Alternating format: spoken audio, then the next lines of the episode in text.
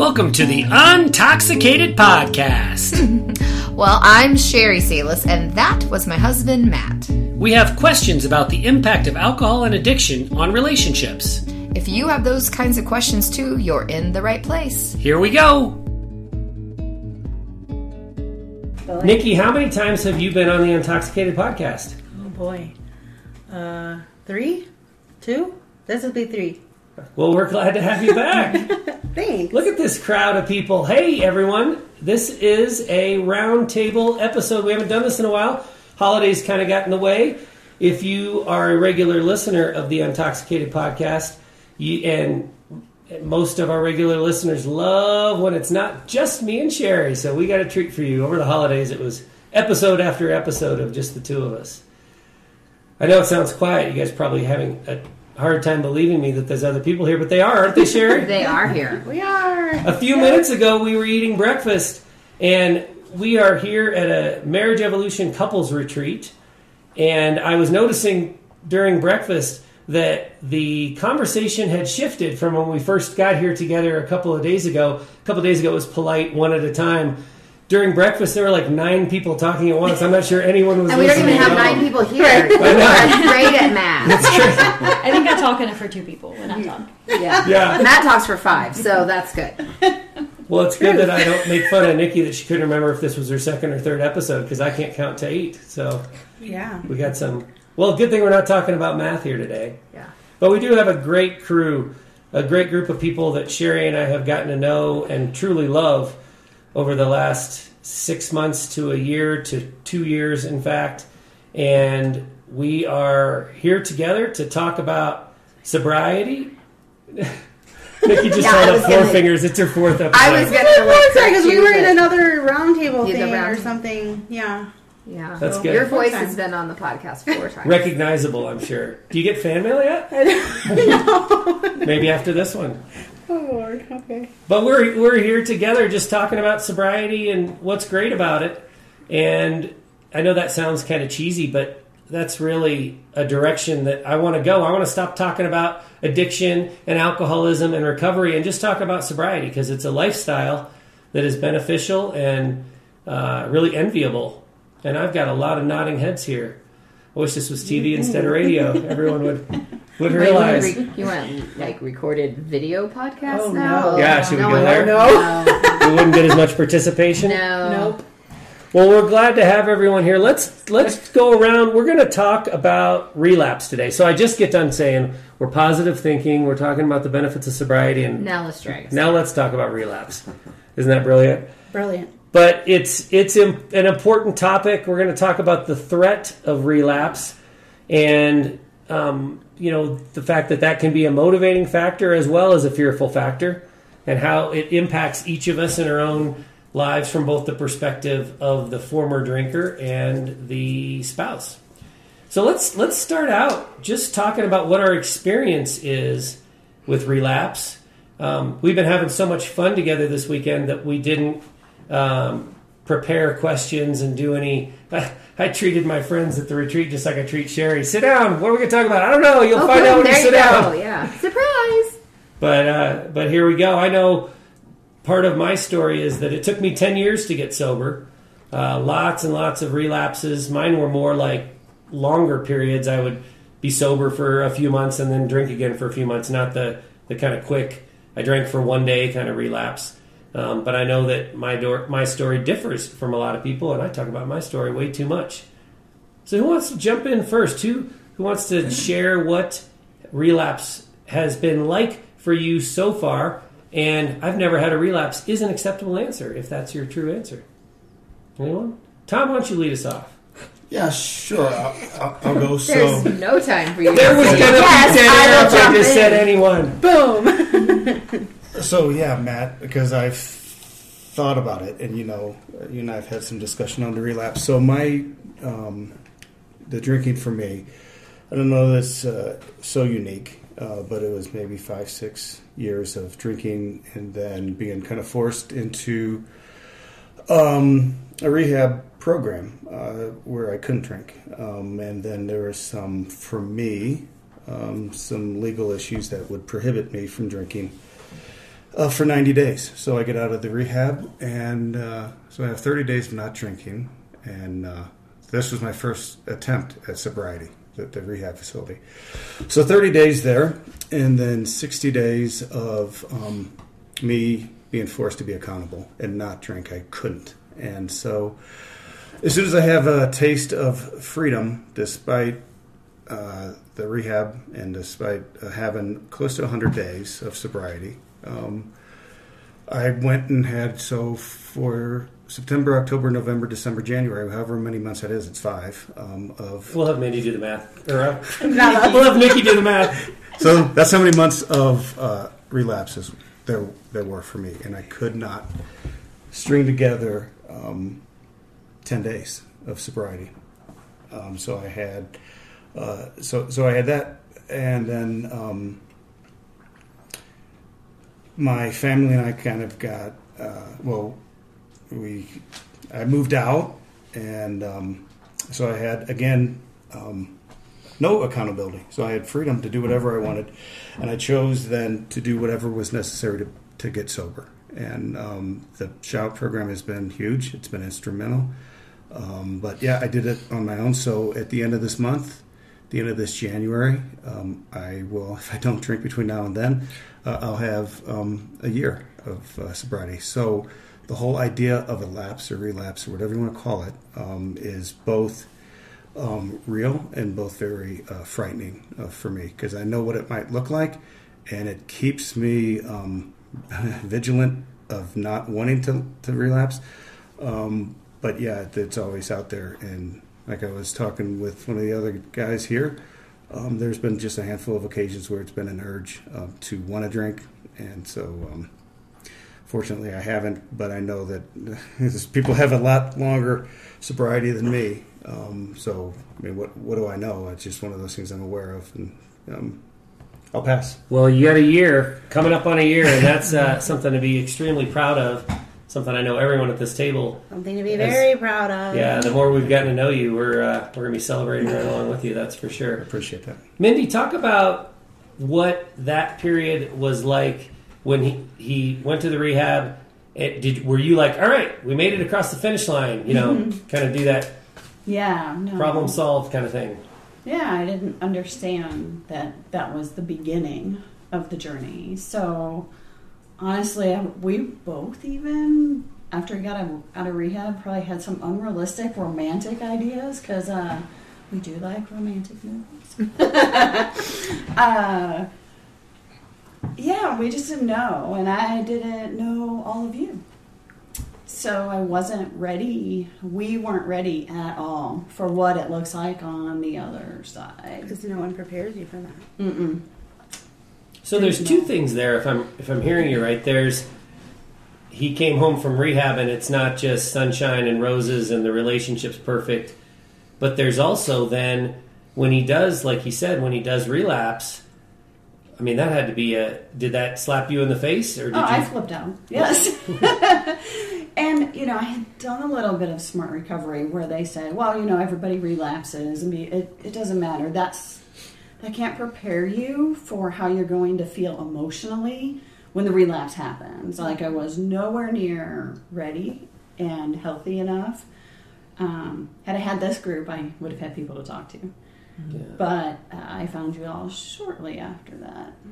Brandy, you're nodding your head. Were you equally frustrated by the lack of preparation? Is that what I'm reading? Yes, yeah. I I just did not have any tools, any resources, and you know, just trying to survive it. And it it just felt like um, we were seeing a marriage counselor, and she had described grief processing for different things as it comes through like waves. So it's like you're trying to walk out of the ocean and the the waves are coming, and you might have a small wave and then you might have a big one, but you can't see them and you can't see the size of them, and you're doing everything you can to stay on your feet and keep from getting knocked down. And that I think is the best description of what that probably a year and a half to two years looked like for us. I've never heard that before. I like that a lot. Yeah. Yeah. I'll probably think about it for a while, and then I'll start saying it like it's my own idea. I'll start taking credit for that. But you'll mess it up just a little. I'll bit. mess. It's That's a lot great. prettier than how I originally yeah, explained it because I used to say I felt like I was. It wasn't that I was on a roller coaster. It's like I was like chained to the back of the train of the roller coaster. So I wasn't. I didn't have the seat in the front to see that the drop was coming. I was just getting drug along and slinging it. That's how I used to. describe it. Equally effective, a little I like that bloodier. yeah. So, Josh, tell us about what uh, you know. Did did you have experience with relapse? I know you you've got quite a bit of sobriety here now as well. But before this time around, how did it go? Yeah, my relapse was, I feel like it was different. Um, did I have relapse? Yes, I feel like I did, but it was much like what Brandy's saying. It was a constant roller coaster, and it was a roller coaster before we started going to marriage counseling, which was what about two years ago, and that's when we, you know, it was just this. It seemed like it was always like in a month interval. You know, we we, I do pretty good with my drinking. Drinking was always a part of our relationship, so and I think for a long time I, I, I felt like I had a problem, knew I had a problem. I wanted her to tell me I had a problem. Mm, She knew that wouldn't work to tell me that I had a problem.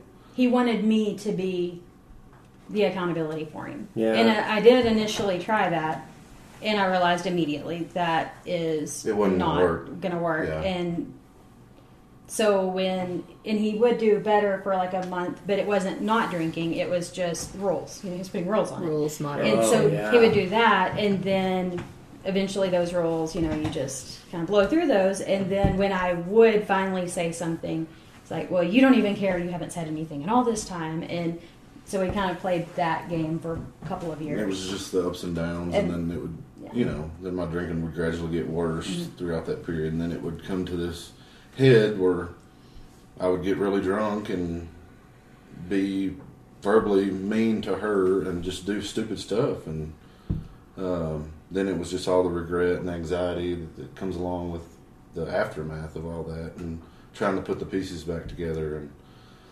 Uh, it was just a continuous cycle there for a good while, and um, I'd say what last. Me and Tom have talked about it a lot because a lot, a lot of my success in sobriety has been through fitness, and I started working out. Uh, this November would have been a year, and I've lost a lot of weight. Uh, it's it's really helped me with it, but I didn't at first when I started the fitness part of it. I didn't. I wasn't sober. It took me till February. I still would go through those cycles, you know, where I would drink too much and we would have issues. And I guess it was in February. February will be my one year mark. the end of Uh, February. But prior to that, the marriage counselor had asked him to commit to not drinking for 90 days. I Yeah, I did do that. I and that started in May, end of April, early May of last year. And he did do 90 days without drinking, but there was no recovery work whatsoever. Um, so the entire 90 days and the aftermath was, It was a love hate relationship it- with you. As far it, as, yeah, it was thankful that we were doing this to force this, but it was me. I was forcing this, and he was doing this for me, and, And- it wasn't enough. As you started to get toward the end of the 90 days, were you planning your celebration, alcohol included, and were you fearful of that? the entire the entire 90 days i was just anticipating that he was going to say well this isn't fixing anything and i'm going to drink and he was basically telling me that but without drinking for that 90 days uh, so i just expected it Yeah. I, I knew that that 90 days was going to or however many days he made it it was going to come to an end and it was going to be the same because like i said there was no recovery work in there so What it was, was just being sober what was your mindset, Josh? Were you I- I would- planning to drink at the end of the night? I would very much agree with her because uh, me and Tom were talking about, or maybe it was me and you last night. We were talking about how we went to the marriage counselor, and I told you that I I've been back to her since I've been sober. And uh, one of the things she said after that ninety days is like, I don't think y'all's issue is your drinking, Josh. She and I, whether she meant it that way or she didn't, that's the way I took it. Yeah. So Permission, that was a, right? that was a permission or a license to Yeah. act up, you know. and um, that just threw fuel on the fire for me. Um, and unfortunately, at that time, we had not found you guys yet. Um, I think if we had at that time, that would have been a, a big blessing in that. Yes. Which I, I wish that had been worded differently by the counselor. I, there's obviously there's always underlying causes. There's once we get sober, there's so much work. That's when the that's the start line, not the finish line. Sobriety is right.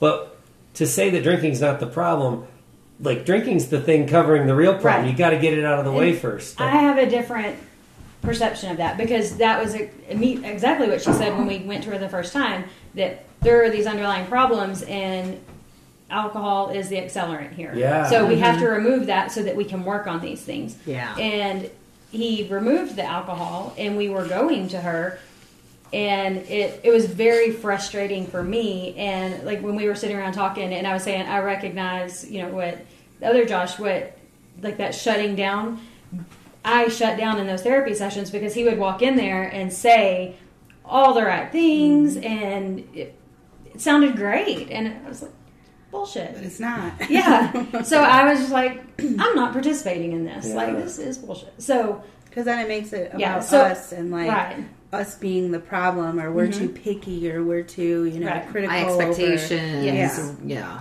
But I, I just didn't get the same. The drinking wasn't the problem. I think that maybe that's how he took it. I didn't at all. I took it as taking away alcohol isn't going to fix it. You have to work on these things like every day, not just when you come in to see me. Yeah. You have to work on these and be intentional about it. Um, but just taking away the alcohol was never going to fix it. That was never the intent. It Yeah. was so that you could fix these things. I think you're both right, and also had I been in your shoes, I would have heard exactly. Absolutely. what was you're gonna say, saying. And Yeah, I, I 100% get that. Yeah, I do. It's crazy. That's all because that's all you would have been looking for Is validation. is validation that it's not alcohol. Mm-hmm. It's Sherry. You have the alcohol problem. You have the issues. You're creating Right. the issues. You're creating the problems. And yeah, I got a little bit of stuff mixed Yeah. in, and Yeah. you know, there's no question. Like, and I see that now, but I didn't at the time. You know, and it's, it's one of the unfortunate effects of alcohol. You know, and um, I don't know. It's funny. Is that February? Um, I had been to some business meetings for a few days, and we had actually had we were going through a really good period, and I, what was crazy is I didn't know it. Um, we had seen a lawyer, and we had talked about divorce to that point, and I had an apartment she had an apartment. that it was completely ready for me to move into, and I never moved out. Yeah, she never moved out, and I, I didn't realize that. You know, I I'd gone to these meetings in Dallas for a few few days, and was on my way home, and everything was good. And for whatever reason, I stopped by the Mexican restaurant on the way home and had had me a good lunch, and decided to have a few margaritas. Well, that didn't quit. I had to go to the local pub, and ended up getting asked to leave the local local pub at one or two o'clock in the afternoon. And I mean, that's just not like me, you know. Um, and it was, um, I guess, it took that moment for some something finally went off in my mind. I was like, I'm losing my family. I'm going to lose my children. I'm going to lose my wife. And, uh, and I did not want that. I didn't want it, but I wanted to continue to drink. You know, as bad as I wanted to. I say that. I mean, I I knew I had a problem, but I just didn't know how to fix it. And thank God something something clicked in me. And uh, Well, you you talked about the you guys talked about the rules, putting rules around it. That's that reconciling. I, I want all of this to be fixed. I want all this to go away, but I still want to drink.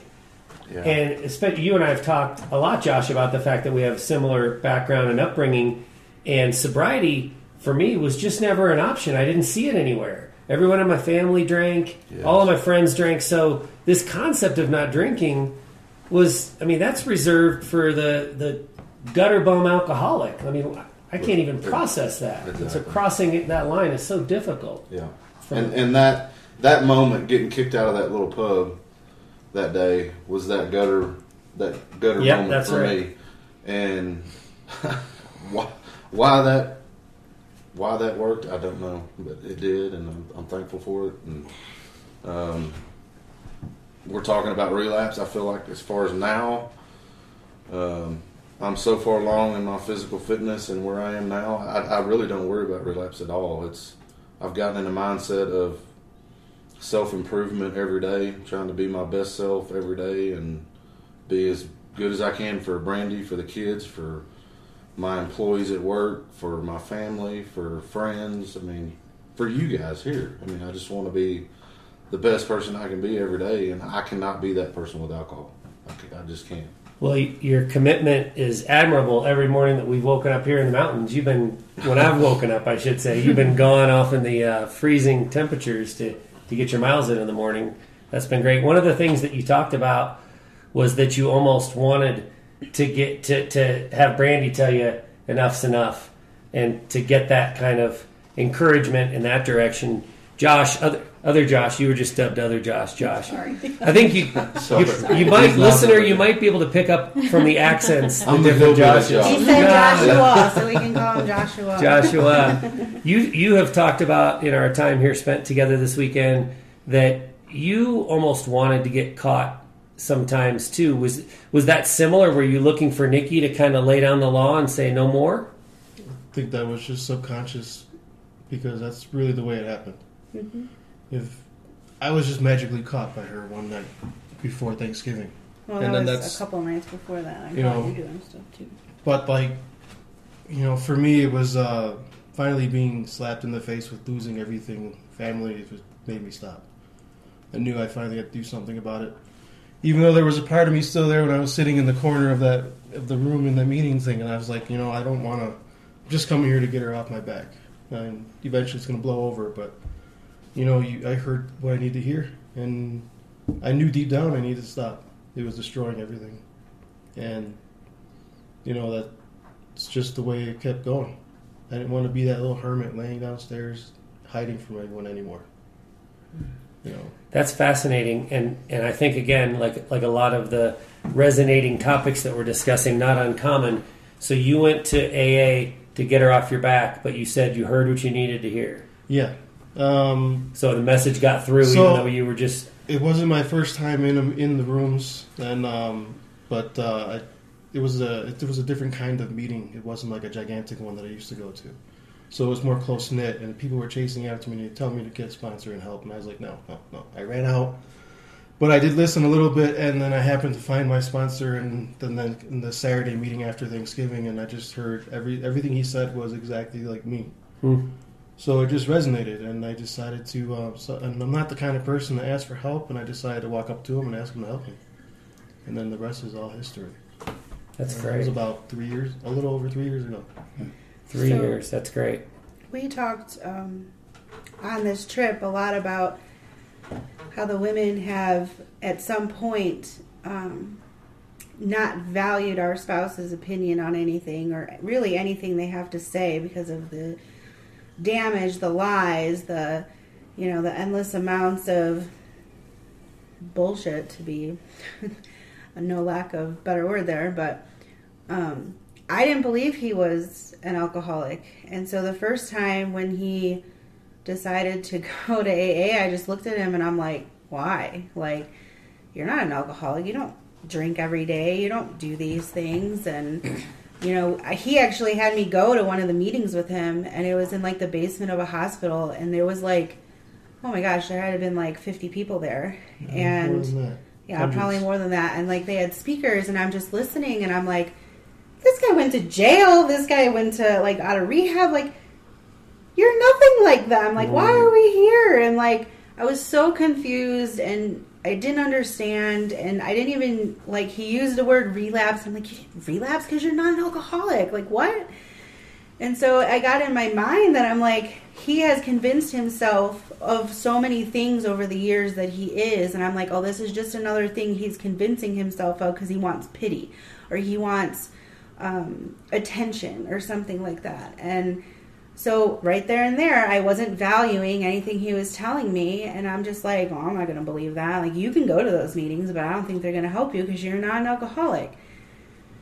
So then, you know, I he stopped he had stopped drinking for uh, many years when he was doing fitness um, he lost a ton of weight and was obsessed i call him his obsessions and he had a lot of those and like it, it would travel from thing to thing to thing and I'm just like, okay, well, you're fit, you're not drinking, and now you're sort of drinking again, even though he would tell people he was an addict when he was not drinking. And oh, yeah, well, that's like saying, you know, uh, someone who takes Coke, uh, you can do it one more time. Because he'd have friends who'd be like, oh, just have one. And he's like, I can't do that. And I'm like, what are you talking about? Like, you're not an addict, but whatever, you know. And I wanted him to drink because he's more fun when he drank. He was more social, and like Josh is very quiet.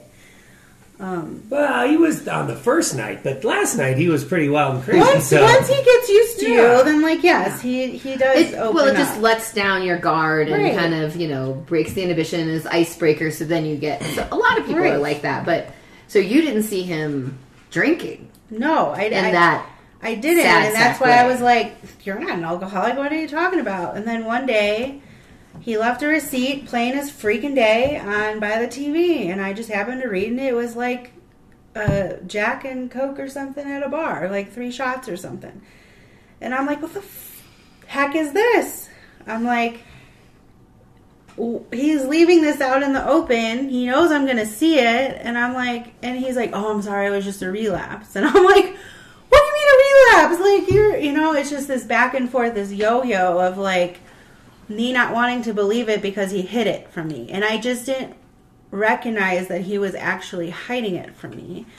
And we then, bad fight the night before. yeah, well, it seemed to be a pattern with that. Anytime you have been caught, it was typically because we had a really bad fight, and that was another way for you to blame me um, to do what you were doing, and. Excuse. Yeah. Any yeah, excuse you to drink. an excuse. An excuse to drink, Yeah. and then it, then the I need to be caught and leaving little hints like I'm back to drinking because you made me do this. I got a lot of that from Matt. Well, you weren't supportive, or we Right. had an argument. I need that, Right. but you wanted me to know. Well, and like I said, he had obsession, so he had other things that he was dabbling in that I can tell he was like sort of getting addicted to. Because the one day I'm like, I'm just gonna dump this stuff, and like he's like freaking out and ready to come home and be like, No, you're not, and I'm like, Whoa, like yes, I am. And then I thought he was vaping, and it was just like these little things that he kept doing, and it just something wasn't clicking. And then he got into this like kratom kick where he's like, "Oh, I'm just on kratom," even though he was literally acting drunk, and he had me convinced. And I like, for whatever reason, even though I didn't value a lot of what he said, I believed that it was this kratom because I just couldn't believe that it was alcohol and like it ended up being both. I mean, he was mixing kratom with alcohol, and it caused him to be drunk, and that's how he got caught with our um, our daughter at the time, and that's kind of was my last straw, and it was my ultimatum of either get the hell out or you're going to go to AA, you're going to get a sponsor, and you're going to therapy. Because so you I flipped knew from "you're not an alcoholic" and "what is this all about?" to Yeah. "oh yes, you are," and Yeah. let's get after it. because now it made sense. It, it when I went out to his car because I knew that the bottle that I had found that night was very small, and he was very drunk, and I knew that would not have gotten him to the point or level he was at. So my gut told me go check his car, and I went out to his car in like the middle of the night before Thanksgiving, and shaking and all because I was so upset and I found like five bottles in his car, not even hidden, plain in sight. And You think that was a subconscious "maybe I'll get caught" thing too, Josh? Probably wanted to mm-hmm. go to jail. Yeah. I needed to hear someone of authority to tell me I need to stop. And in my head, she was somebody of authority. So Sure. I needed to hear that it's either us or that. In in my head, some, Nikki is someone of authority Yeah, too. For, So for me, for me to hear that, that was what you know, and like um, my brother came over and even put me to bed that night, Mm-hmm. and he still, you know, doesn't want to talk about it, but he was the only one out of all my friends that probably would have came anyway. Hmm. You know, Oh yeah, I called people She- and no one showed up at him, and I needed someone else to help him that night he because pushed it couldn't come get from me. too, and I respected him a lot. So yeah. But that was that was my final straw. Like you need, and I knew that the kratom it just clicked. Like okay, it's been alcohol the whole time, and I've been deceived. And like he really hid that from me, and he's been doing that for months because we've been seeing this drunk behavior and thinking it's this kratom. And I'm just like, no, like you're going to therapy too because I know this is a mask because we had issues before the alcohol of his childhood trauma. And like I knew he had to heal that. And I knew if he didn't heal that, he was going to continue drinking the rest of his life. You know what's really fascinating? First time around the table, we've heard from everybody so far. The thing that stands out to me is there are at least, I can think, maybe more than four, at least four specific examples of where, because as a society as a whole, we're uneducated about this disease, we didn't know what the hell was going on and would have made different decisions had we. We tried things that were ineffective because we didn't know any better.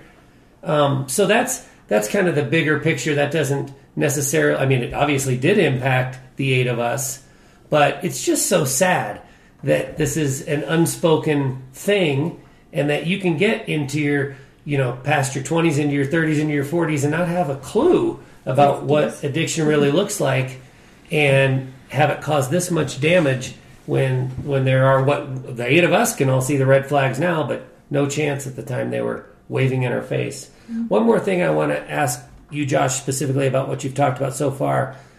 That when you said you went to the smaller meeting and that's where the message got through, is that I know that your your AA group, would you call it your home group, is really important to you. Yeah. Is that the same group still today?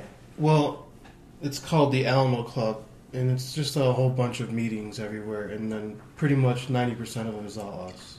Yeah. You know, after COVID, people stopped coming because all the Zoom meetings and everything, but there was probably I'd say about ten of them in there in that room, and eight of them at least came chasing after me because that's that's the way my group is. We always one of the com it's kind of like a verbal contract. You, they help you, you you uh, agree to help other people. Yeah. So I was just ready to. I didn't, I didn't want to listen to that that night, but part of it stuck through, and I came back, and that's what happened.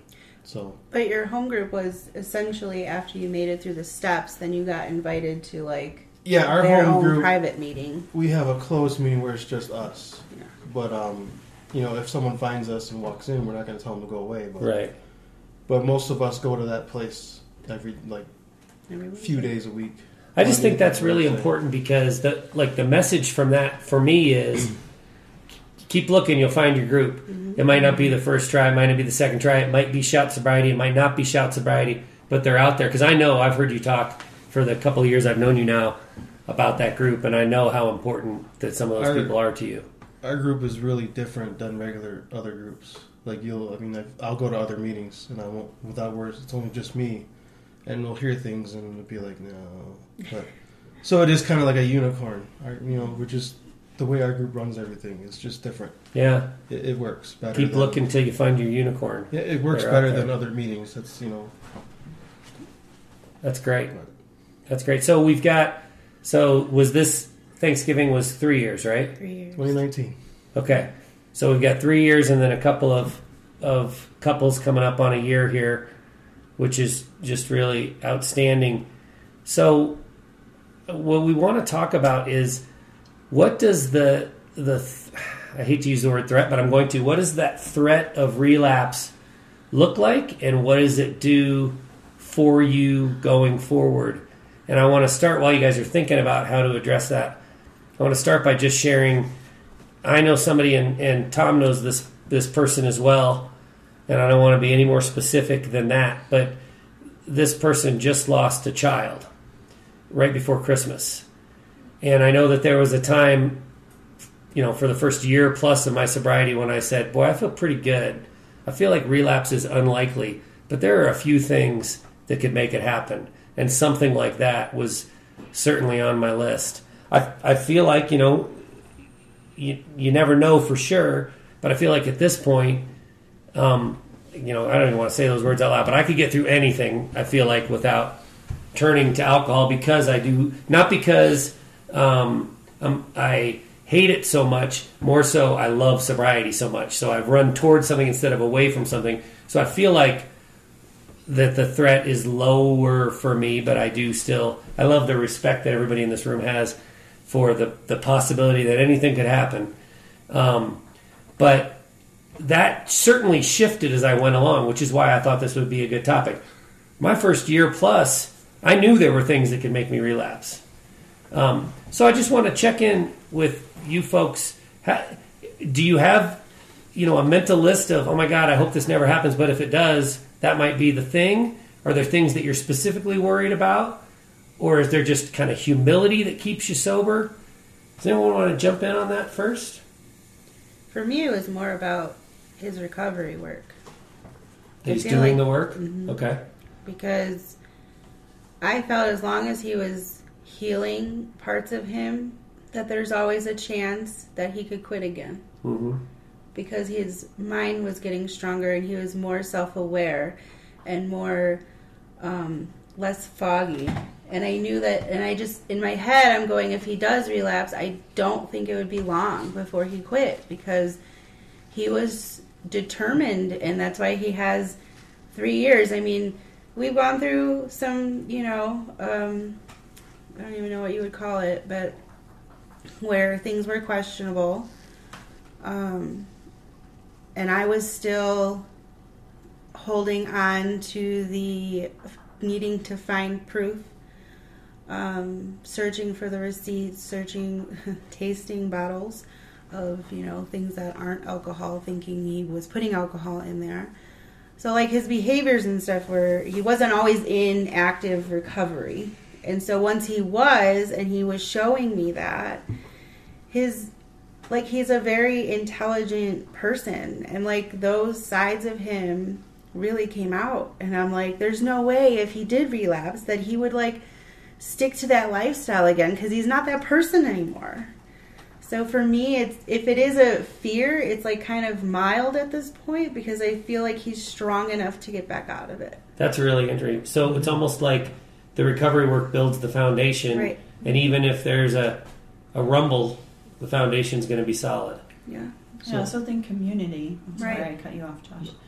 No, you all have, you know, we've all found community, which we talked about at Christmas, but, you know, your partner can't be your person to check in with. You know, you had to find the people that have, like, you found the room and you have your connections and shout, and um, that's super important. And, like, I am less afraid of relapse because I have a community to support me, and if it rears its head, I don't need to go running. right You can work through it.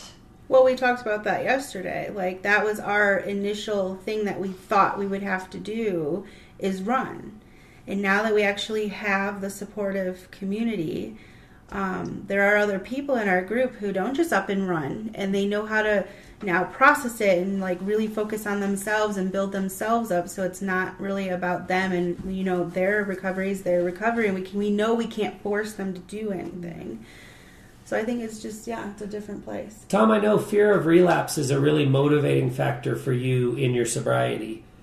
How does it make you feel to hear your wife say, you know, obviously I don't want him to relapse, but I feel like I've got the support system and the reality check and the tools in case it were to happen. How does that impact your, uh, you know, your desire to not relapse or the importance of that?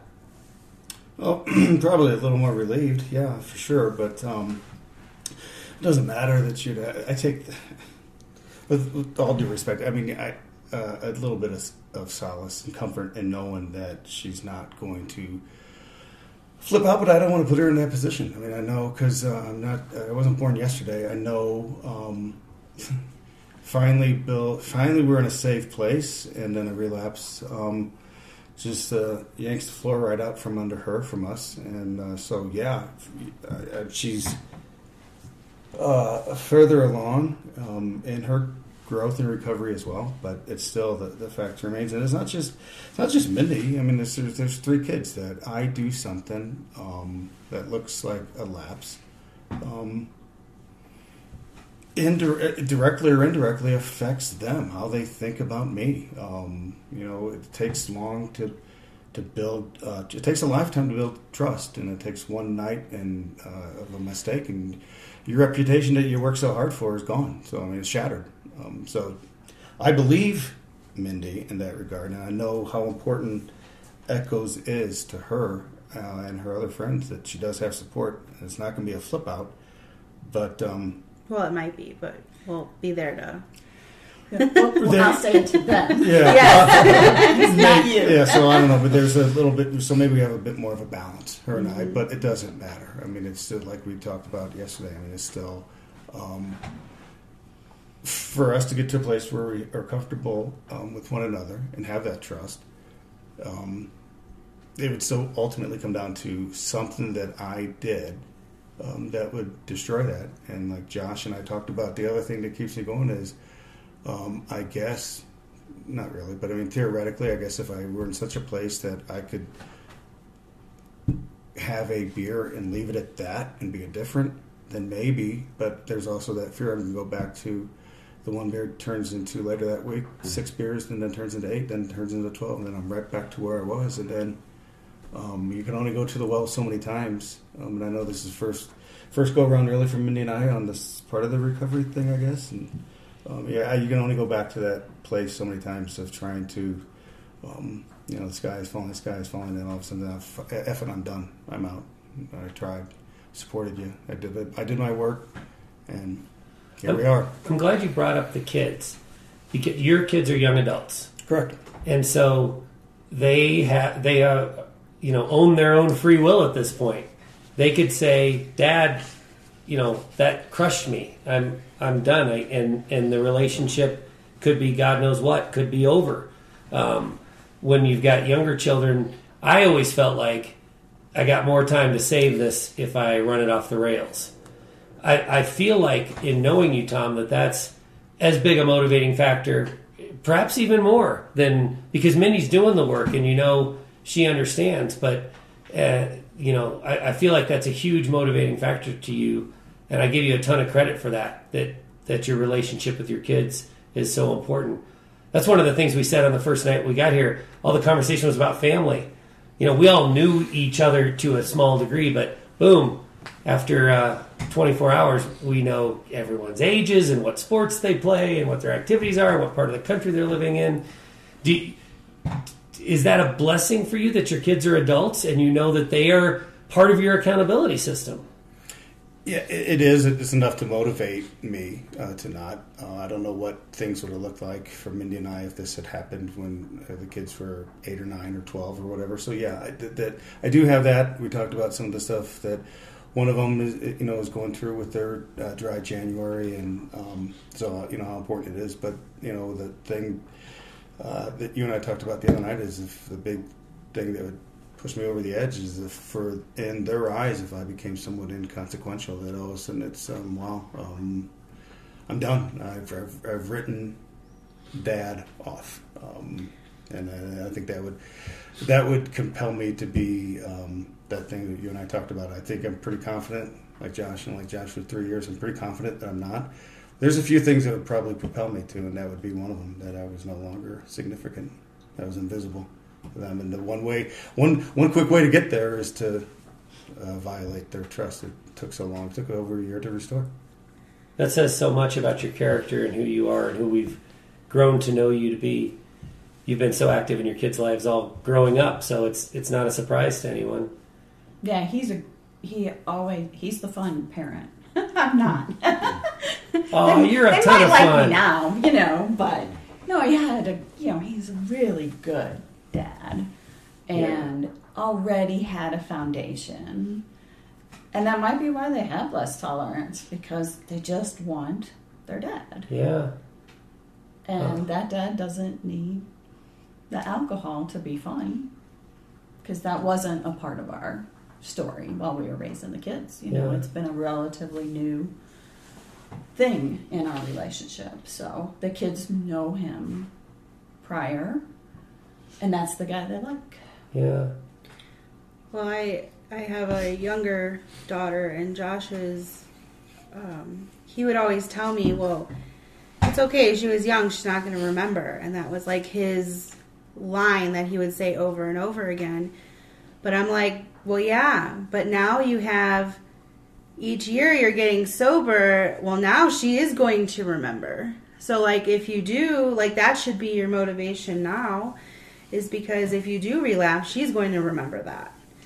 She may not have remembered things from you know, three or four years ago. She still remembers that night. She does. Yeah, they're they're intuitive. They pick up on a lot. I know And she that's blamed been our herself. with our kids. she blamed herself at four years old for that night. She thought it had something to do with a TV show they were watching and that I got mad over a TV show.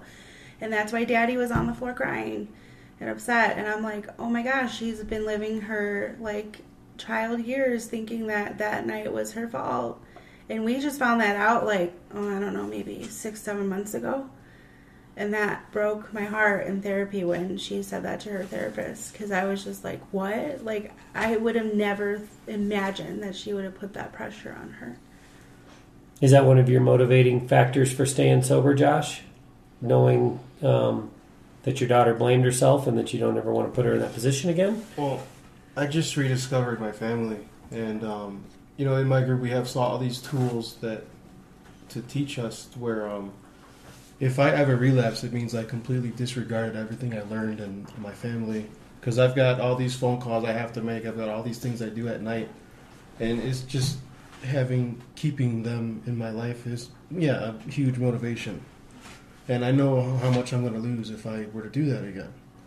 I've rebuilt my life since 2019 when I lost my job at the steel place, partly because I was I was an a hole, but I've just put too much work into it to give up.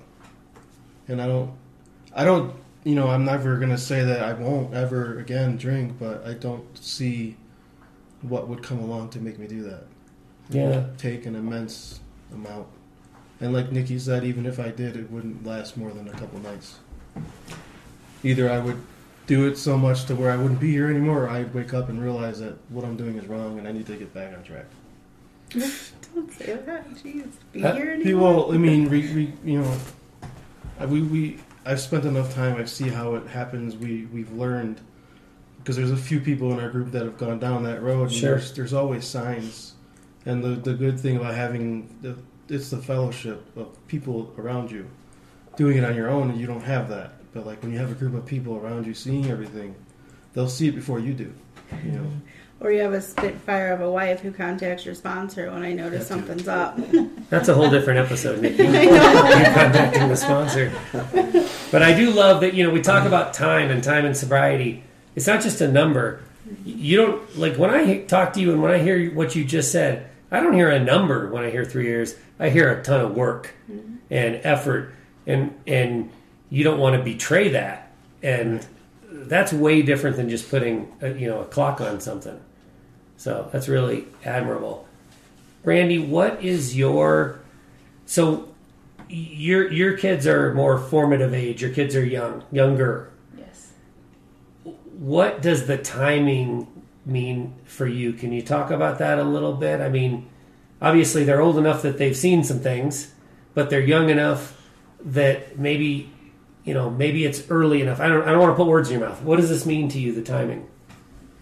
The timing in recovery. Yeah, like like where where your kids' ages were when you guys found sobriety. Um, initially, I I mean I knew that the oldest that he he was picking up on more than we initially thought, and that it was affecting him a lot more. And it was actually a really big confrontation with us. Um, he didn't believe that. Um, and I didn't really Josh think it, didn't believe. Josh didn't didn't believe, believe it. it. Yeah. Um, and I didn't think it affected the younger two as much. Um, my my final straw was the middle one walking into us having a fight and she's she lost it she screamed at both of us and um, it was it was awful that was my final straw. I didn't think it affected her beyond that one event. I thought that because she's very emotional she is she's got the biggest heart in the world.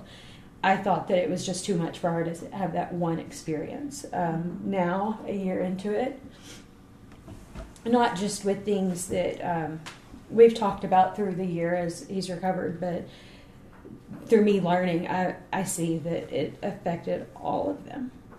And that's what was hard for me to hear when Tom was talking. Was, I mean, I'm not, I'm not naive. I know that relapse is possible. and I'm I'm extremely proud of how far he's come, and I'm I believe him when he says that he doesn't think there's anything that could make him drink, but. I'm not a pessimist. I, I'm an extreme realist. Sure. Um, it's it's a real possibility.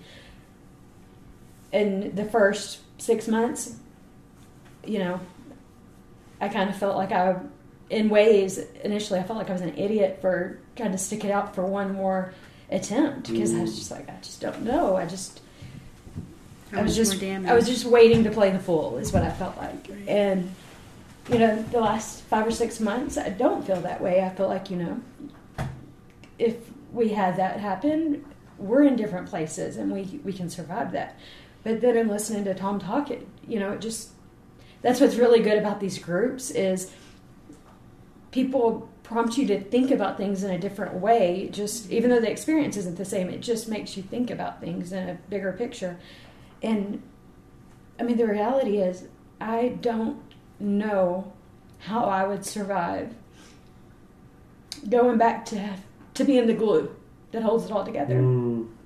and knowing that it affects the kids in a much bigger way than I even acknowledged at that time. I know more now. I would see it more, and not just would he break my heart, but he would break my children's hearts, and that hurts a, woman in, in a way that's not able to be repaired. Yeah, absolutely. And I know that's heavy and that's so negative, but I don't think that's where we are, and I don't think that's where we're headed. But that is, that's real. It is Well, real. yeah. It's real well, and for it's a different us. relationship, like that you have with your spouse versus that you have with your children because they don't understand that kind of love, and there is that difference. And then you put the age and in on it. You know, they don't. Even as young adults, they haven't had that life experience that you and Tom, those years, you know. So that would be heartbreaking. And then, you know, we hear a lot of times where they're like, well, the kids, the, they're teenagers and they want me to get divorced from their father who's drinking. They don't understand the work that's gone in and the history there. All they see is the pain, and it can be, they can kind of have that sense of, I can cut this person out of my life. well, it's black and white for them. And, you know, it is hard because you don't want them to, and you know that not only the drinking, but then the, you know, the cutting them out of their life. Like, that's just going to be a lifelong journey and healing or, or pain that they maybe don't heal. Yeah. Well, and we have to we have this weight on our shoulders of like what their futures would pan out as as well. Yes. And would they go down the same cycled path that we did because that's what they saw growing up? Like that's the weight on our shoulders too, not just about how long uh, sobriety is or relapse is, but it's staying knowing that that could be a possibility and like that that's scary too. Well, that that's what I wanted to ask you about, Josh, because as I referenced earlier, you and I have a very similar background and upbringing in that alcohol was always just kind of predestined. How does it feel when your kids are still at formative ages to be showing them an alternative? Because I know they still have extended family and and you know town people in the town and that they see that for whom alcohol is just a given. Does is that part of what keeps you from relapsing? That you're showing them a different path, a different option? There's no question. Um, in fact, it's it's. Uh, I totally agree with what Brandy's saying. I, I didn't see it for a long time that it affected the kids. I knew it had affected them, the older two, some. Mm-hmm. But it's like what you were saying. I just I grew up in that atmosphere. Like it was always like an accepted thing in my life. You know, it's like um, alcohol was just it was just always there, and it wasn't frowned upon. You know, I mean, um, pretty common. it was it was just common everyday thing. It was, uh, but it's. I mean, my kids and my family have always been very important to me. Every even when I was drinking, but I, I didn't realize how bad or what the drinking had done to me to blur my vision as far as what you know. I I thought. I guess I didn't realize how much it was affecting them. I'm sure I'm not putting that right, but um, No, I think I feel. I feel blessed that I have decided to quit. When I did quit, I know it did affect them. I think it's going to have a positive effect on them moving forward. And I mean, that's just one of my ultimate goals is to be the best person I can be for them, to raise good, productive kids. Um, I mean, family is so important to me because a lot of like my business. I mean, I, farm and ranch. It's a family-owned business. It's I'm fifth generation.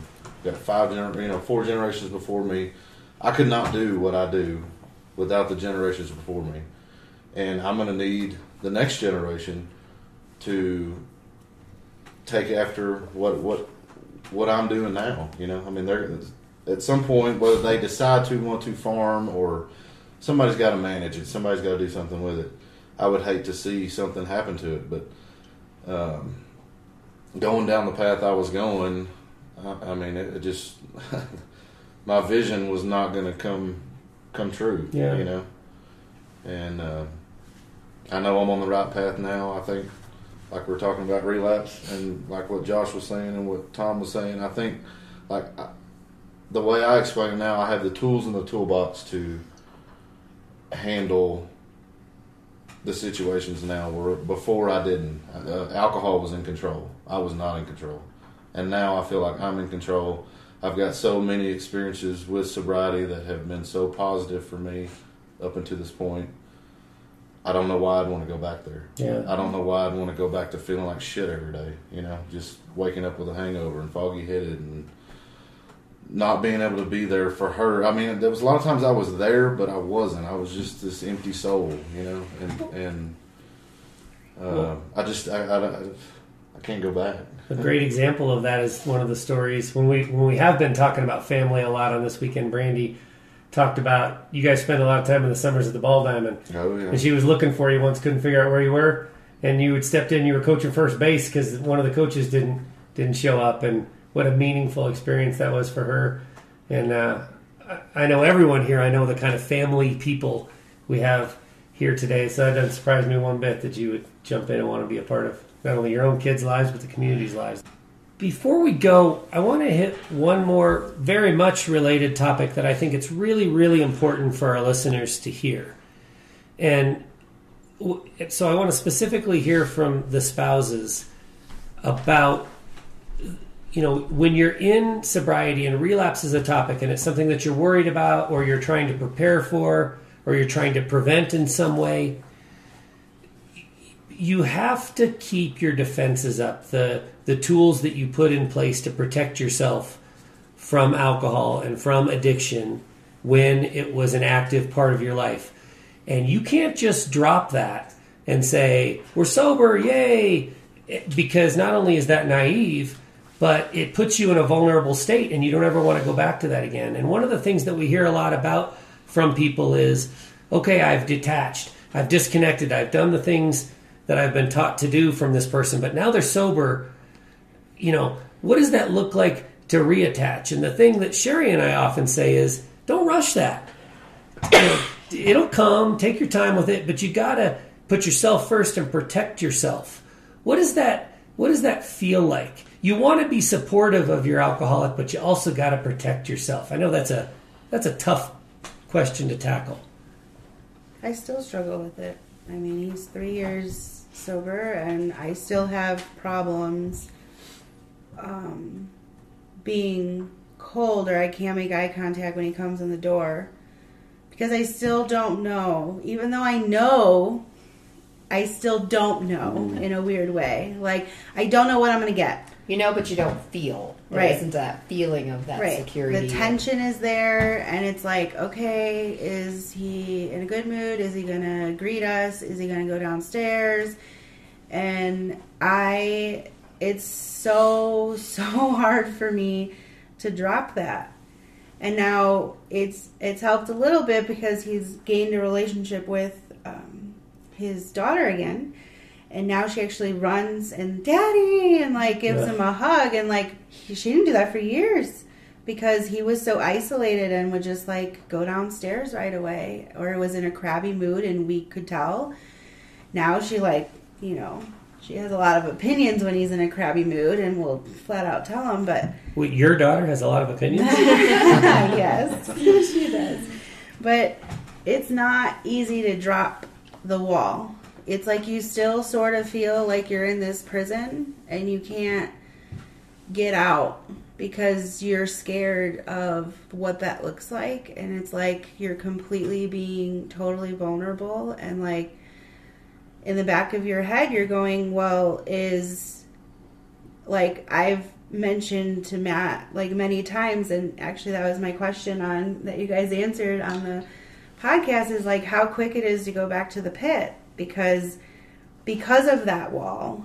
And it's like when you do drop that wall down and the slightest little argument or the slightest little thing, well, boom, like we're going to get divorced. And it sends me right back down this dark hole because it's scary. It's scary to have conflict because you're so worried what that conflict is going to come out and explode as. And then, you know, now we're able to like lessen the time that we're mad and it's mm-hmm. not this big drawn out thing, but it's so hard when you drop your wall to have that one little thing that just sends you backwards. And it's embarrassing. Right, and sometimes you don't know something is going to send you backwards. Right, you don't, and you too. don't know that you're suddenly going to put your wall up. But mm-hmm. I, I mean, I don't. You know, for us, we have the benefit of being empty nesters. So we've talked about this. Tom and I process every single day, I'm jealous of that, by the way. and um, you know, Sher- Sherry's not jealous of that. just you wait, Sherry. I know, empty nest, that scares the shit out of me. More than relapse. Yeah, more than relapse. It always has, I think. So uh, we're both so much more independent. And at this moment, I feel so much healthier. I don't feel like I have any walls right now. I'm sure I do, though. That's what I mean by when they go up, or you find them, or you hit them. It's like, oh, there's a wall there. And I know we had a conversation the other day, and I talked about that, and I don't remember what it was. But yes, you you recover faster from those arguments. Marriages have arguments. Yeah. We're two people coming with two different backgrounds. But now it's differentiating the normal because it's been so mm-hmm. abnormal that it's like, oh, is this this is normal, right? Because we're having an argument over food or some stupid Yeah. like, and honestly, the ability to say, "I'm not in a good place to have this conversation right now." yeah, Now, sometimes those words come out cold between one of us, maybe, but to give the person the space to say, "Not in a good place, can't do this right now," mm. and then to not take it personal. You know, I had, and there are sometimes I just don't. I don't tell him, you know, "Oh, this triggered me," or "Oh, this triggered me," because some of that is my work to do. It's not for him to fix. Now, if it's a behavior that I keep seeing, it's like this makes me uncomfortable because this is what it reminds me of. But I can't do that all the time. It's he like- has to be him. once you get out of victim mode, um, your eyes really open up to knowing how much work you have to do. Because Yeah. I thought for a long time, like you did this, you fix it. Yeah, but I don't. I mean, I didn't think I had to fix anything because he was the one making the mess, and I was the one on the other side receiving it. Until I realized that was being a victim, and that I do have things I had to work on, and mm-hmm. that opens up the freedom in that. Mm-hmm. Yeah, that's where the that you have to realize that alcohol changed both of you. Right. Yeah. So there is work on both sides, and that's what Matt and I didn't realize for those ten years prior to this um, final sobriety. We kept thinking, remove alcohol; it's going to take everything away. Well, and I mean, and deep down, I knew I had shit, and I remember on my 40th birthday saying, "We have so much stuff that's just not alcohol." Oh yeah. I carried in a bunch of crap. I developed these terrible behaviors. You've got your stuff you brought in, and then it just kind of lifted the veil to do that. But it's hard when you've built those walls. And I feel like we had like I had a wall up, even going into the relationship with him. Oh yeah. Me You know, there was just things that he was not going to penetrate. Like he mm-hmm. was not going to ever find out that about me. He was not, you know. So I was always very guarded to begin with. So I think that was a really long, hard road that I'm still working on. Not just the defense mechanism from the alcohol and, mm-hmm. and the detachment, but there were other things too. Brandy, I feel like sometimes you have put pressure on yourself to heal and get that wall down faster. And I feel like this process of recovery and having community does that does that help you to see that it doesn't isn't something you need to rush? How does that work for you? Um, I'm I'm very hard on myself always. Um, I I love with everything I have, and um, but I don't give it freely. Um, so I agree with what Sherry was saying about uh, there were, were some walls that were up, and I mean Josh probably he absolutely knows me better than anyone. I let him see parts of me that no one else has had the benefit to see, or the curse to see. I don't know. He can tell you that, but that that hurt really hard. So to have your heart broken by somebody that you trusted more than anyone else in the world, uh, you know that that puts up a bigger wall, and it it's harder to get that wall down. So. I put a lot of pressure on myself um, because through this process, I thought with a lot of my personal trauma that I brought in to the marriage and I think just how I view things. I thought that being uh, not letting things affect me every day made me tough, and I took a lot of pride in being hard. And I realized through this process that by not handling things, by not processing things, they had a much bigger hold on me than they would have if I would have been in my thoughts weak and let it affect me. Um, so that kind of put me in a tailspin of like, who am I? Like, I don't even know anything about myself. Um, You know, I've taken all this pride in being strong, and in a lot of ways, I've been the exact opposite. So It's a sucker punch. it is. It, it's a lot, um, and it, it's it's a lot on me.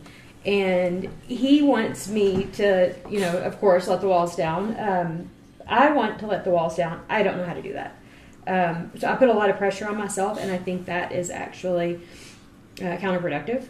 Uh, it, it I have to learn to be patient with myself and to figure out how I actually need to handle things instead of just trying to be strong. And me putting pressure on myself to make it happen faster is a way of me trying to make myself be strong. So I recognize that I do it, and I think it's interesting, like that you recognize that I do that too. Um, it's hard. I don't know. I, Well, I have to give myself grace, and I'm not good at that. not just grace but credit because you're here you're here on this weekend working on it you're willing to talk about this stuff for not only for the benefit of our own processing but for others and i think that's really fantastic Oh, and they're no longer our enemy. We're finally on the same team. And I think they can see that now. That we've always been on their team, even though they may have viewed us otherwise. I think that's what's interesting is that I am I'm always one to stand up and defend somebody. I'm always one to stand up and have somebody's back. I have a lot of trouble allowing someone to be on my team, allowing someone to have my back. And so that's the wall that's hard to let down is to let him be on my team. Hmm. Wow. Well said. Well said by everybody. This is great.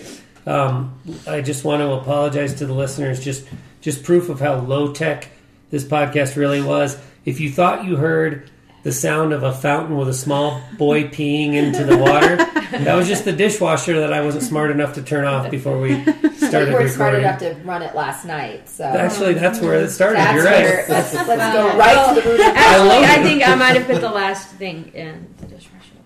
So it might have been me. No, it was Matt. Oh, okay. Um, okay. It was, it was definitely not. That's his job. That's his job. His, his big chore is the dishwasher. See how open but- we can be now? But Like, yes, we're or the right Kleenex there. box sliding from one end of Yes. the table to the other. That is that is what that We sounds. were pretty not as impressive. I graceful thought this the, time. the Kleenex passing was pretty good. Taking the uh, lotion cap away from Tom, who was fidgeting with it, which I do that with The pen fidget caps. toy. So I totally relate, Tom. Yeah, But- so Brandy gave him a hair tie. That's, Yeah, that's my secret. the fidget toys. Yes, that's Uh, great. No, this has been really, really great, and I love the different perspectives. And I guess I just feel like when you do have community and you do have those tools, like you know that as a spouse, if a relapse were to happen, it would be short, it would be quick, it would be recoverable. But what we learned is it would affect so many other people that are on the outside of the marriage that wouldn't get it. And so you know that you have that pressure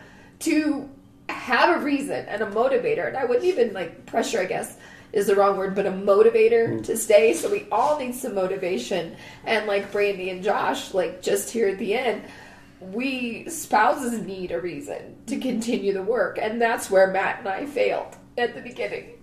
We didn't do the work, and it was a lot of time wasted. So I'm very impressed with all of you But it's for because getting of this you done guys. in because a, of you. in a- Yeah. in a No shorter time frame and not spinning your wheels in the beginning. So So I think that's what you all wanted to reach out to people. And thank God you did. Yeah. Because you have saved a lot of us a lot of Yes. time. The ones of us that are listening and learning how to do the work together. You changed our lives. You really have. absolutely. Well, we're blessed to have all of you in our lives. We're blessed to have all of you uh, spending this weekend with us. Now, let's go up the mountain and go snow tubing. I am Let's down. Before you go, we hope you'll consider these three resources. If you love or loved an alcoholic, we offer support and connection in our Echoes of Recovery group. Check us out at echoesofrecovery.org. If you are a high functioning alcoholic seeking methods and connection in early sobriety, we're ready for you at shoutsobriety.org. No matter who you are, there's something for you in our book, Sober Evolution Evolve into Sobriety and Recover Your Alcoholic Marriage. Go to soberevolution.org. For my wife Sherry Salis, I'm Matt Salis. Thanks for listening to the Untoxicated Podcast.